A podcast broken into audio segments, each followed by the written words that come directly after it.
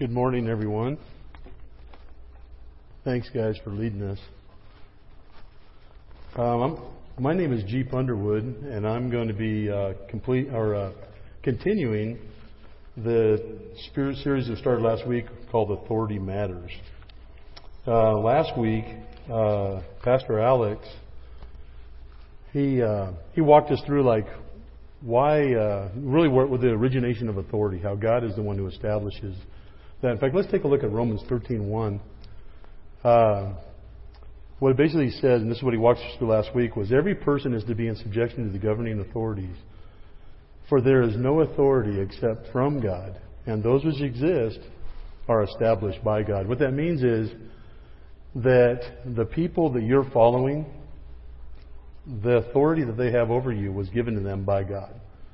And also, what that means is that when God gives you an arena of authority, He gave that to you. And He, and, it really is a task. And it's an arena that He wants you to accomplish things in. Uh, this, this topic that we're talking about today of how we respond to authority is really a very key, key uh, topic for our lives. And really, the way we handle authority in our lives has a huge bearing on how our lives really turn out. And we're going to be talking about uh, next week. We're going to be looking at when you're under the authority of someone else, how do you follow well? And then we're going to be looking at, and today we're going to be looking at when God has given you an arena of authority, how do you handle that? And the, the short answer is leadership, is that you really take care of that. Now, the thing about leading is when you're leading, you're never not under the authority of someone else. You know, uh, there's always there's always someone that we're following, even when we've given an area of leadership. And what we need to do is we have to what we have to do is we have to give an account for the things that we've been the, the arena of authority that we've been given. Um, so no matter really the, the mark of a leader is someone who really does follow well. Someone who actually takes the assignment they've been given and then they lead a team to make that happen. Now, 12 years ago, I was a project engineer. I worked for the Army Corps of Engineers, and we do flood control work. And uh, we, I was a project engineer, and what that means is I lead a technical, I led a technical team to develop plans and specifications to build projects. And I remember looking at my boss. He was the section chief. I remember looking at my boss and thinking, what is it that he does really? I mean, I, I, I just, I thought, I know it's important, but I just couldn't figure it out. You know, he's on his computer a lot. And he would come tell me to do things once in a while, but I just thought, what does he do with his day? You know, what, what's his role? What's, what is he actually doing? I wasn't, it wasn't a negative thing. I just, just curious. Well, two years later, I got his job, and all the curiosity ceased. And uh, it became very clear to me what he was doing with his time. Because when I took over his job, there was a mantle of responsibility that came down on my shoulders. And I didn't have to have anybody explain to me the importance of what it is that I was called to do. Um, really, what with when the federal government um, we're given money every year, and you have to expend that money by September 30th. That's the end of our fiscal year. So that is like that date is in our minds all the time. September 30th, you got to get stuff done. And I remember my new boss, which was uh, after I took over as the section chief and was leading the the section my new boss called me into his office one day of, uh, several years ago, about a year after this, and he said, Underwood, did you have a good trip? Because I just got back from vacation. And I said, Yeah, I did. I said, We went to Boston. My wife and I had a great time. And he goes, Well, I'm glad to hear it. He said, Because uh, there's no more trips for you until these five projects are awarded by September 30th. Okay fairly clear. He was a former Marine, so he just kind of put it on the bottom shelf. And so I walked out of there, and you know what? We led our teams. I led leaders of teams, and we made that happen. The next year it was seven. Seven projects. I'm like, thank you. I'm glad we're up in the ante. So then we got those seven done. The next year it was six. We, we ratcheted back a little bit. And we, and we, we kept hitting the mark. It was very, very difficult, and I'm kind of glossing over it. It's very, very difficult. But the guys that I led and the guys that they led made it happen. And we had accountability over us. We had to make an, give an account. Now, four years ago, I had just uh, changed jobs. I became a project manager where I oversaw the work of project managers as well as lead my own projects. And we had this project called the Phase 2A project. It's a flood control project on the Santa Ana River, not uh, just by where the 71 and the 91 come together. And about a $25 million project. And the design was done, all the environmental compliance was done, and uh, the only thing that was left is we needed some real estate. We needed three parcels of real estate because you can't build things if you don't own the property they're on. They frown on that in this country. So um, we had to get this real estate. And the real estate, the kicker was it was owned by the state of California and several different agencies. And if you've ever tried to go to an agency, if you ever had one agency go to another agency and try to make things happen, it's a very interesting experience. And it was very, we're coming down to the line. And actually, we have a project partner on this. Uh, it's Riverside County Flood Control. And it's their responsibility to provide all the real estate. So they were dealing with the state. And they're trying to get this real estate. And man, they valiantly worked hard. They tried to do it. And we came up right to the last day that we could get this done in 2010, September 18th, if I remember right. And they gave us a call and said, we can't do it. Everything they tried didn't work. Now, that sounds like a sad story, but it's actually worse than that. Because a $25 million project, when you don't do that, all your metrics go bad. And so the LA district, the Los Angeles district went red. Well, it was such a big amount that our whole region, the western United States, went red of the Corps of Engineers. And that got the attention of the three star general in Washington, D.C. And so the three star general called the one star general in San Francisco and said, What happened? And then the one star general called my colonel and said, What happened? And then the colonel called my boss's boss and said, What happened? And then they came to me and my leadership team and they said, What happened? And then I turned around and there wasn't anybody to talk to because we were the ones that were supposed to do it. And so we had to give an account. And so I wrote a three page paper uh, and chronicled a timeline of where we were and how it happened. And that went right back up the chain of command. And actually, there were some changes made in the way the Corps of Engineers handles real estate because of what we learned from that failure. That was not the funnest part of my career. Um, but and, and actually, I want to tell you, I'm going to tell you a little bit more about that project towards the end uh, of the talk today. But right now, I want to switch gears just a little bit and, and talk more generally. And that's, you know, when God gives us authority, it's to accomplish something meaningful. It's something that God wants done. And so, if you've been given an arena of authority, it's something that God wants done. And it's also, it's almost always more than you can handle by yourself. It's almost always something more than you can handle by yourself. What I want to do right now, we're going to watch a clip from uh, Lord of the Rings. Uh, this, if you're not familiar with that, I, I think most people are. But there's a ring that has to be destroyed, otherwise the world will end. You talk about accountability. Um, the world will end if you don't do this. And Frodo, this scene is from the first film, and Frodo is standing on the shore, and he's wishing that it, he didn't have to deal with this. And he's wishing this ever came to him. And I just want you to watch this clip, and then we'll talk a little bit more afterwards.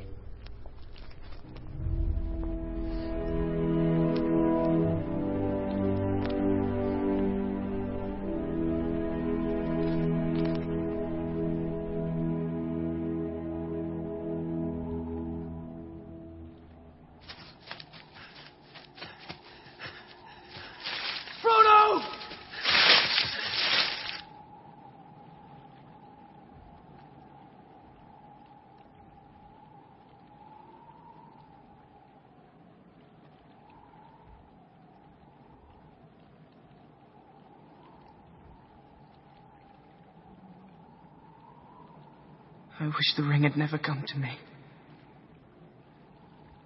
I wish none of this had happened. So do all who live to see such times, but that is not for them to decide. All you have to decide is what to do with the time that is given to you.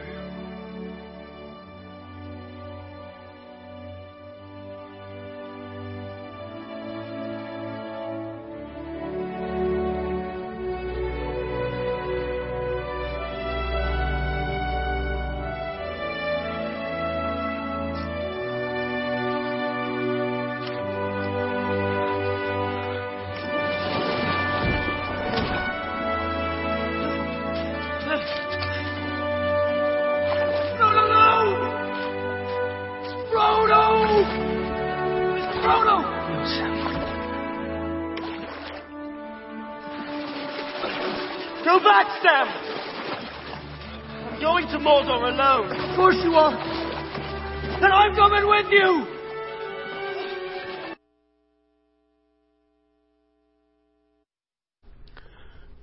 I don't know about you, but I watched that clip and I want to go watch the movie now. that is, uh, that's just a great, that's just a great movie. Now, one thing you see, one, one thing you see, you watch, watch Frodo's face. He doesn't want this to be his responsibility, but it was given to him. And his advice from his friend Gandalf is, it only matters what you do with the time you've been given. And what you see in Frodo's face is there's a moment when he takes ownership of the task that's been given to him. And then he closes his hand and he shoulders the responsibility and he puts the ring in his pocket and he gets in the boat. Now, then you watch Sam. Sam comes out there, you know, uh, Frodo tells him, no, I'm gonna, I gotta do this by myself. And Frodo, and uh, Sam says, I know you do and I'm gonna do it with you. And you just gotta like the heart of Sam. And, you know, there, there's a truth that's shown in the scene and this truth is this. When you take ownership and lead courageously, people follow. When you take ownership of the task that's before you and you courageously lead, people follow. And the question that we're uh, that we're kind of looking at today in this talk is how do you how do you get off the shore where you're looking at the sea of your responsibility and courageously lead. How do you get off the shore and do that? We're going to be looking this morning at some at the scriptures and looking at some examples from some for some guys that gives us some input on this and some help on this. Um, you know, although he struggled initially, Moses is really a guy who took ownership of the task that he had and he really led courageously. And he, and he freed a nation from bondage. I mean, it's pretty cool. But then at the end of Moses' life, Moses was uh, really concerned that there would be someone that would take over for him that would lead these people and would care about them the way he did. And so he asked God this. Look at Numbers 27, 15 through 20. It says, Moses spoke to the Lord, saying, Let the Lord, the God of the spirits of all flesh, appoint a man over the congregation who shall go out before them and come in before them, who shall lead them out and bring them in, that the congregation of the Lord may not be as sheep that have no shepherd. And then God, then the Lord said to Moses, Take Joshua, the son of Nun, a man in whom is the Spirit, and lay your hand on him. Make him stand before Eleazar the priest and all of the congregation, and you shall commission him in their sight. You shall invest him with some of your authority, that all the congregation of the people of Israel may obey. Now, if you look through Joshua's life, what you see is that there's, there's this chain of varying assignments that he'd been given over time. Joshua, Moses had used him at several different places and, place, and times, and he gave him authority and gave him assignments, and Joshua came through with it. And then what God did is then he decided he's going to make him the leader of the people, but he, he gave him some of Moses' authority so that he could carry that for a while and learn how to handle the authority and that the people would begin to see him as someone they would follow. And then there was a time in the future when Moses passed away that Joshua became the leader of the nation. And what you see is that you know when we cooperate with God, when we cooperate with him, God builds both our character and our competence over time so that we can handle more complicated and difficult assignments and we can handle more things. Uh, when you really, you know, building your character, the person you are under pressure, building your competence, you come against problems and you learn how to face them and you learn how to get things done. So then God can give you more hard, more uh, difficult things to do in the future. Now, when you have a solid belief that God has personally given us our task and is developing us personally, it encourages us and it really helps us to take ownership and to lead courageously.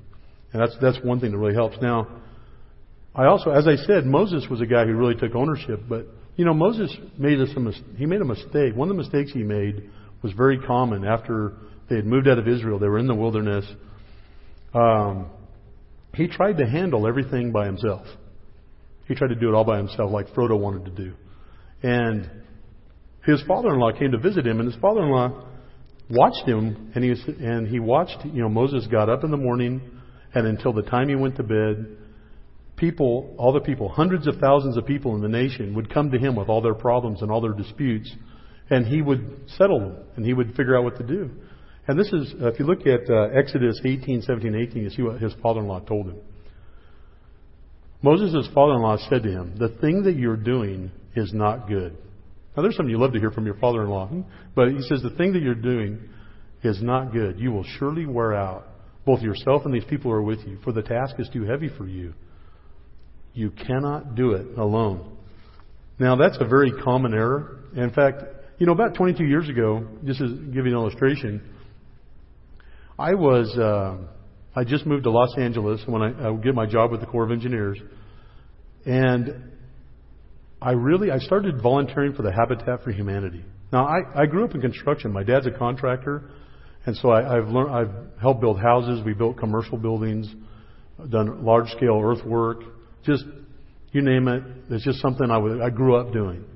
And I really wanted to do something that would help people. So I joined Habitat for Humanity. As soon as they found out my background, they started putting me in charge of all kinds of stuff.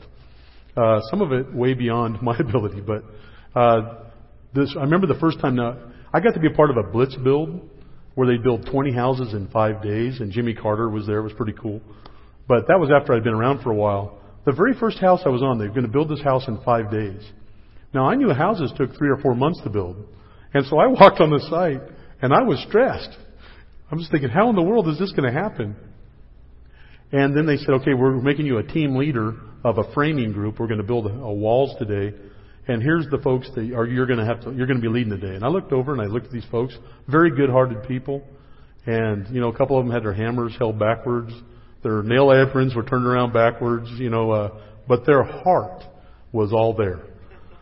And my heart sunk because I thought we got five days.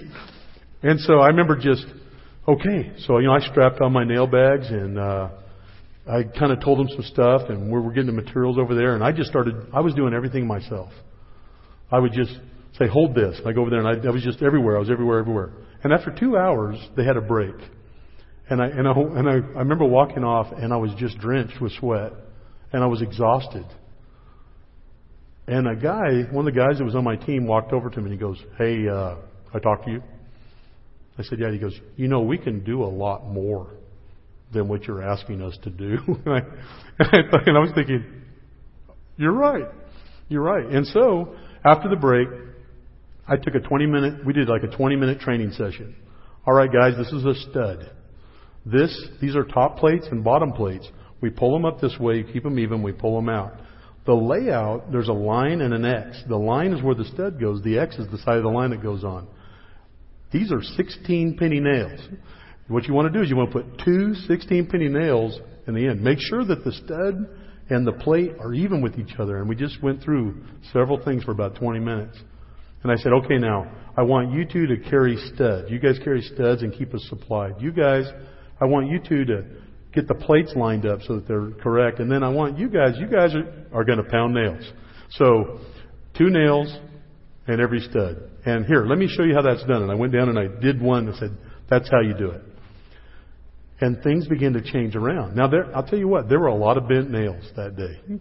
And there were a lot of very slowly driven nails that day. But four days later, I was leading the team putting the roof on that house. And five days later, it was done. You, one thing you have to do if you're going to lead is you have to coordinate the efforts of other people. And you have to train them and help them to see what it is they need to do. And that's what Moses' father-in-law's advice was. He told them, what you need to do is you train people in God's law and His ways, and uh, you need to coordinate the efforts of others. You need to pick people. There'll be over a thousand. These people will be over fifty. These people over a hundred. These people over ten, and they'll handle the disputes. And then anything that's really big will come to you. And uh, you know what? Most people really want to be a part of something significant. They really want to be a part. And by setting the direction and coordinating their efforts one thing you're really doing is you're really serving them by giving them that opportunity. And you're really serving the people above you who have given you the job to do. Uh, there really is uh, no other way to get the get the things done. Now, as you coordinate the efforts of your team, there's some priorities that you need to keep in line. As you as you begin to engage with a team of people, there's some priorities you need to keep in line. And we're going to look at a passage uh, in 1 Peter where Peter gives some advice to the leaders of the church.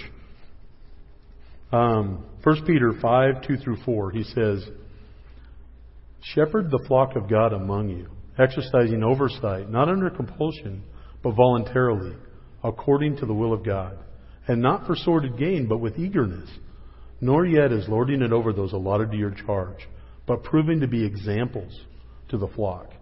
And when the chief shepherd appears, you will receive the unfading crown of glory. Now that's the accountability.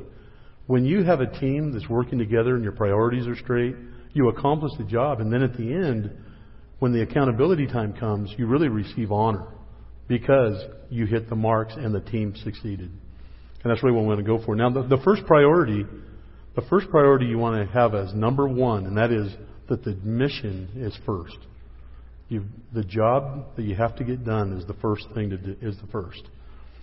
Because it really is something that God wants done. And what he says in 1 Peter, he wants us to take ownership of that responsibility as leaders. Um, he says, not because you're forced to, but voluntarily. And not just because of money that you could get, but with eagerness. Now, the, the, that word eagerness, really, it's kind of a, uh, it's a cheerful readiness. It's like you want to do it. You want to be a part of this, this thing that God is having you to do, and you really want it to succeed. The second priority, the second priority that you want is you really want to take care of your followers. You want to meet, you want to take care of them. That, the word he says, shepherd the flock of God among you, exercising oversight. That word oversight in the original languages uh, means to, to look upon, to look after, or to care for. And so you're really to care for and help the people that are on your teams. Now, you really pay attention to they need, what their needs are. Do they need tools? Do they need what is it that they need? Do they need some know-how? Do they need training?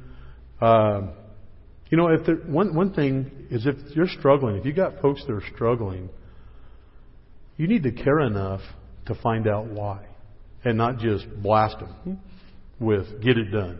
You want to care enough to find out why. There's a great verse. This isn't on the slides, but Paul uh, said in 1 Thessalonians 5:14, he says, "And we urge you, brethren, admonish the unruly, encourage the faint-hearted, help the weak, be patient with everyone." Now, it could be maybe there's someone on your team they're not they're not performing. Maybe they're being really rebellious and they're just saying, "I ain't going to do it." Well, then you need to admonish that person and you need to correct that person. There might be someone on your team, they just feel like they can't do it. They're faint hearted. They're like, I've got too many things going on and I just can't do it. Well, you need to encourage them that they can do it. And then you got, there might be someone on your team, they're like, I don't even know what to do and I don't even know how to get started. Well, maybe what you need to do with them is you need to help them. Help them see how do you get started. Um, now, if someone, you want to be if you're not careful, if you don't care enough to find out what's really going on, you could come to a really rebellious person and encourage them. And that will really ruin your day. Because if you encourage a rebellious person, you got a real problem on your hand. Or it could be you go up to someone who's faint hearted and you admonish them and you crush them. Or you could, if you went up to someone who just didn't know what to do and you encouraged them, they go, but I, you know, you can do it but I don't know what to do. You know, you just, you just, nothing happens. And you just, you kind of freak people out. Um, so you, that's one thing you want to, you want to really care enough to know what's really going on and really help them. Now the third priority that you want to keep in, this is number three, and that is you want to uh, take care of your own welfare. One thing he says in here is you want to prove to be an example to the flock. Um, people really need to see that you personally are putting the mission first, that you really do care about them, and that you really are developing yourself. You really are, you, if there's something to be learned, you're learning it. You're the first person to make a sacrifice. And if there's some a task that you have to learn things for, you're the guy learning it. They need to see that you're personally developing yourself as well, and that sets the pace for how they approach their responsibilities. You really need to be a pace setter, and uh, those those priorities need to stay in that order: the mission, the welfare of your people, and your own welfare.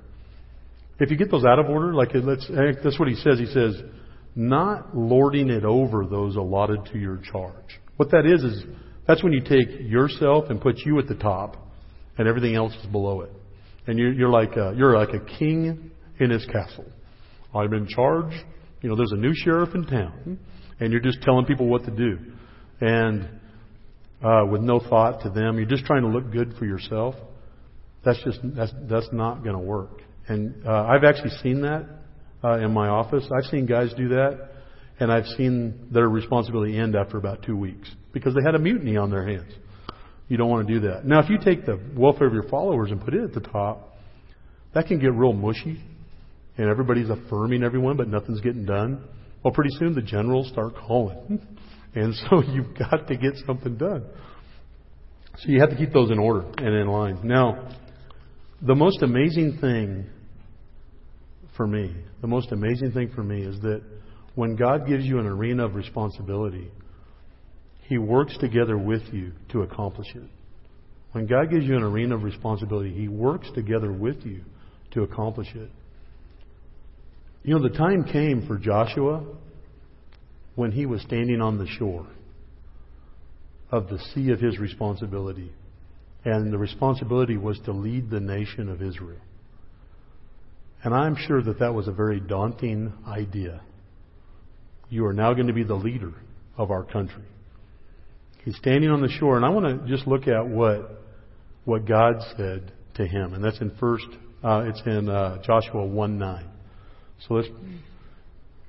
Uh, Joshua one nine says, um, "Have I not commanded you? Be strong and courageous. Do not tremble or be dismayed, for the Lord your God is with you wherever you go. This is something God told him right at that moment when he was taking over. Now, if I were to put this in my own words, like uh, kind of a, just put together a paraphrase, I really think that what God was telling Joshua was something like this Didn't I tell you to do this? So get a grip, don't freak out, and let's go do this together. And I don't know about you, but that encourages me to no end. To know that God doesn't just give me responsibility, but He goes with me to accomplish it. What I want to end with, what I want to end the talk with this morning, is I want to go back to that Phase 2A project, the colossal failure. You know, uh, after the failure, uh, it actually turns out that I think God was very gracious to us as an organization because we found out that there was a problem with the design. There was a portion of the design that had to be completely rethought through and redesigned. And because of that, the environmental compliance came unraveled. So then we had to go back through the environmental compliance. And if anybody works in construction, you just started sweating because that's a scary thing I just said. And so we worked, we coordinated our leadership team and myself, we led and we coordinated the efforts of the design team and the environmental team. And we, and we got, and we got these things lined up for the next year, you know, for the next September 30th deadline. Uh, this $25 million project. Now, on the real estate side, you're thinking, well, surely they already got the real estate. Well, no. Uh, when you're dealing with member agencies to agency, it turned out that what we had to do is we had to do a condemnation on those three parcels. Uh, we weren't opposed in the condemnation. The, it just the red tape and trying to get all that to happen, we just couldn't do it. And we got every party to agree to this, and we had to condemn. So then, the team and I, we had to become students of the condemnation process, and our project hopes were put into the court system. Now, if that doesn't get you to pray, I don't know what will. And so, but then here it is, we're coming in, it's August. It looks like if the court is favorable, they're going to give us orders of possession on September 13th. Okay. I had people in headquarters or uh, in our San Francisco office saying, this ain't going to work. You guys just need to go ahead and just give up. And I went, well, thank you for that encouragement. I appreciated that. So when we got lined up, the 13th, and then in the middle of August, uh, a little shot across the bow happened. We there were three utilities that needed to be abandoned, and our legal department told us in August that we had to have a letter, uh, we had to have a commitment, a written commitment from the city of Corona that they would abandon those utilities. And so we called our project partner, Riverside County, and we told them we need to abandon these three utilities. We have to have a written commitment. When we told them that, they uh, they did they they they felt like that was the worst thing they heard that year, and they said, you know what? Trying to get a county to deal with a city is very difficult. This is a showstopper. This kills everything. Unless it's going to take us months to get this agreement from the city of Corona. Well, you know what? Right when when this was all going down, and they wrote me a letter. Uh, they well, they wrote the company, the organization a letter, and they they basically told us how impossible it was and that this couldn't be done, but they would keep trying, but it isn't going to happen. And they sent me an electronic version of that letter, and then they put that letter in the mail and mailed it to me. Well, I'll tell you, I was on the shore that day. I was on the shore and I was thinking, why did the ring come to me? You know, it's just, it's like, you know, I just thought, you know what? I wrote that three page letter this last time. I don't know that it, I can explain this one, you know, uh, and I was in the winter of my discontent and standing on the shore and then the, the, the truths of what I've been sharing this morning were going through my mind and I thought, you know what? We're going to go down swinging our swords. If we go down, it will be with everything we got. And so I, I told them, well, I'll tell you what I want you to do. Set up a meeting. I told the Riverside County, set up a meeting with the city of Corona next week, and we're just going to lay our cards on the table, and we're going to find out what they say. And uh, we'll, we'll see where we go from there. So the following Monday, got up in the morning. It was the day we're going to meet with the city of Corona, and I remember praying, God, would you give me favor in their eyes? And God, um, you said in Proverbs that the heart of the king is like channels of water in the hand of the Lord, and you turn it wherever you wish.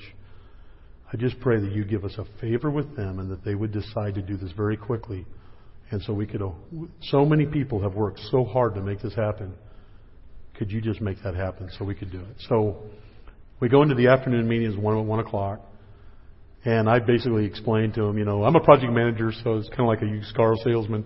So I'm, you know, this project is, uh, it's a $2.4 billion project we've been building for 25 years. We've been building from the mountains of San Bernardino to Huntington Beach, where it empties into the ocean. We've been building both directions. We're doing the last pieces, which are the key. Uh, it's the last chain that links everything together and makes everything operate. And it's come down to this year we have to award this part of the project, and there's three utilities that we have to abandon. And we need to ask you for a written commitment. I explained all of it to him. And so we got done with, we got done with all of that, and there was just silence for a minute. And the city engineer from City of Corona sat there, and then she said, You know, I don't think I've ever understood what the big deal was about this project till today. I never understood what you guys were doing out here. And what you're asking for is reasonable to me. And uh, we'll we'll give you written we'll give you we'll give you the written consent uh, next week. And then they got up and walked out of the room as if that wasn't a big deal. And we're sitting there. It was the Riverside County and then the Corps of Engineers on this side and across the table.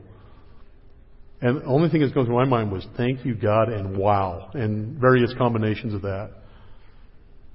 And I looked over at the leader from uh, Riverside County. He looked at me and he said, Paul, you did it.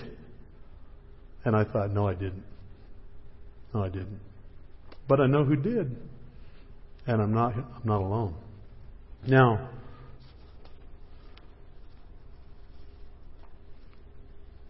when I got back to the office, their letter showed up.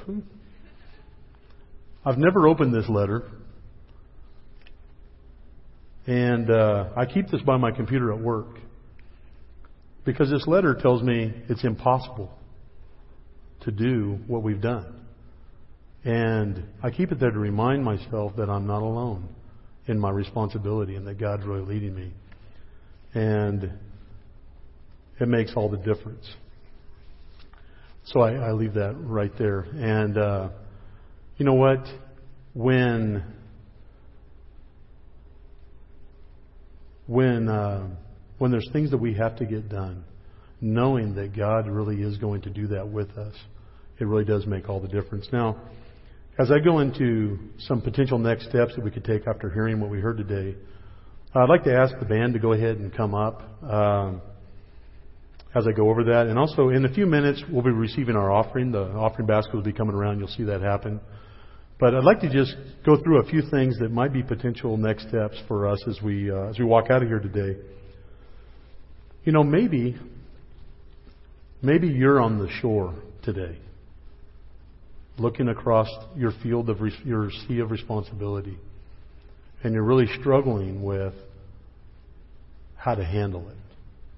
And maybe for you, your next step is really to uh, take ownership of the task that's been given to you and to courageously lead.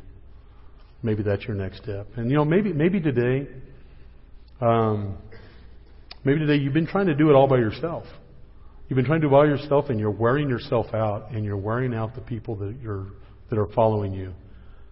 And what you need to do today is really to learn to coordinate the efforts of the people that follow you. Maybe that's your next step today. Um, it could be that as you've been hearing me, you're, you may have been thinking, I don't know God well enough to know that I can really trust Him the way that Jeep's talking about. So maybe your next step would be really to pursue God and a trusting relationship with Him. And it could be that maybe today you thought, you know, actually, I am not even really in. Uh, I'm not really in. Maybe the, maybe my next step today is I just need to surrender to God and become a believer, and really make Him the boss of my life. And maybe today for you, maybe memorizing Joshua 1 9, just to remind yourself that this is the way God handles it when He gives you responsibility. Um, Have I not commanded you? Be strong and courageous. Do not tremble or be dismayed, for the Lord your God is with you wherever you go. Let me pray. Dear God, Father, we, uh, we come before you as people that need to get things done. And God, we have the tasks that you've given us. And Father, I pray that each one of us would learn to know you more and to follow you and to courageously lead and just watch as you accomplish the things that concern us. God, we thank you for today. Thank you for this time. In Jesus' name, amen.